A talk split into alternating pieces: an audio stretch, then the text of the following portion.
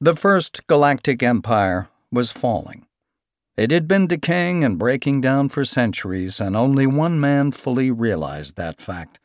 He was Hari Seldon, the last great scientist of the First Empire, and it was he who perfected psychohistory, the science of human behavior reduced to mathematical equations.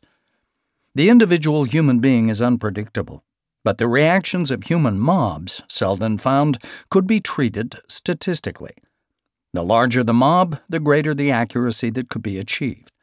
And the size of the human masses that Seldon worked with was no less than the population of all the inhabited millions of worlds of the galaxy. Seldon's equations told him that, left to itself, the empire would fall and that 30,000 years of human misery and agony would elapse before a second empire would arise from the ruins. And yet, if one could adjust some of the conditions that existed, that interregnum could be decreased to a single millennium, just 1,000 years.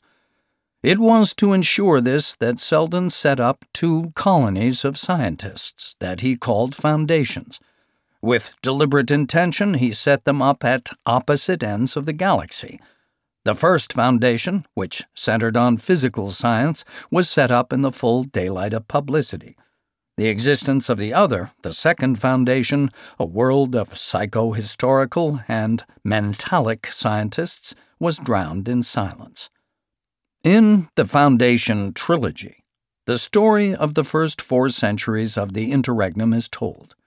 The first foundation, commonly known as simply the Foundation, since the existence of another was unknown to almost all, began as a small community lost in the emptiness of the outer periphery of the galaxy. Periodically, it faced a crisis in which the variables of human intercourse and of the social and economic currents of the time constricted about it. Its freedom to move lay along only one certain line, and when it moved in that direction, a new horizon of development opened before it. All had been planned by Hari Seldon, long dead now. The first foundation, with its superior science, took over the barbarized planets that surrounded it. It faced the anarchic warlords who broke away from the dying empire and beat them. It faced the remnant of the empire itself, under its last strong emperor and its last strong general and beat it. It seemed as though the Seldon plan was going through smoothly and that nothing would prevent the Second Empire from being established on time and with a minimum of intermediate devastation. But psychohistory is a statistical science.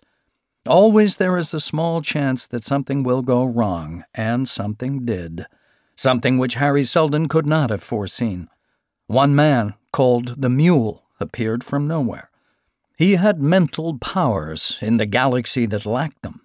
He could mold men's emotions and shape their minds so that his bitterest opponents were made into his devoted servants. Armies could not, would not, fight him. The first foundation fell, and Seldon's plan seemed to lie in ruins.